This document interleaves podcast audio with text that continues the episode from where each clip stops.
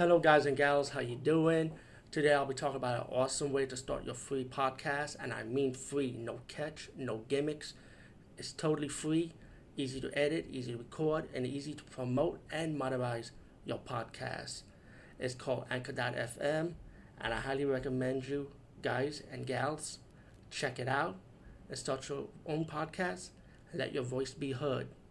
And also, don't forget to listen to Wild Dork Podcast and tell them that I sent you and that you have it from me. So you get more people to join Anchor.fm. You will not be disappointed because they will also put your podcast in other platforms and then make it very, very much easier for you. Have a great day, everybody. And um, you know, since the weekdays and I'm kind of like tired of pulling the mask, we'll do, go back with the gallery format for now for a little while.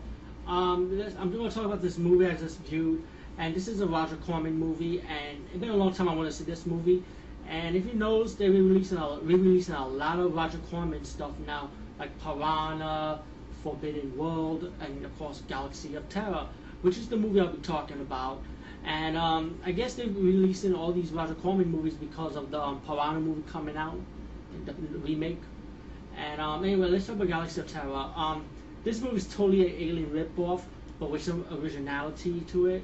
Um, it's campy, it's cheesy. This movie isn't for everybody. You know how I talk about these weird ass movies, and I love these weird ass movies. Damn it.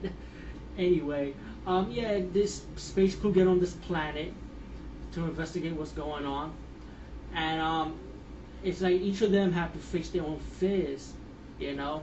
And when they face their own fears, they end up dying. You see all these weird alien creature effects, very old school, and something that I miss. You know what I'm saying? With today's time, you got all this CGI, three-dimensional images stuff, but nothing like an old school puppet work and clay animation style.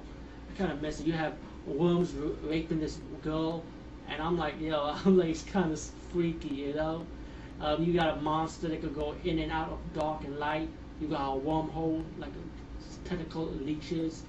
You know, you got a lot of weird shit. And um, of course, you got my, one of my favorite iconic actors, Sid Haig's in this. You know, but um, all in all, this movie is very enjoyable. I like this movie. I don't know about how you people will react to it, but it's good enough for my taste. You know, um, they have a documentary on this movie, lobby cards, nice special features to it. You know, and oh yeah, Erin Moran is in this movie also, and I like her death scene in this movie. It's pretty awesome.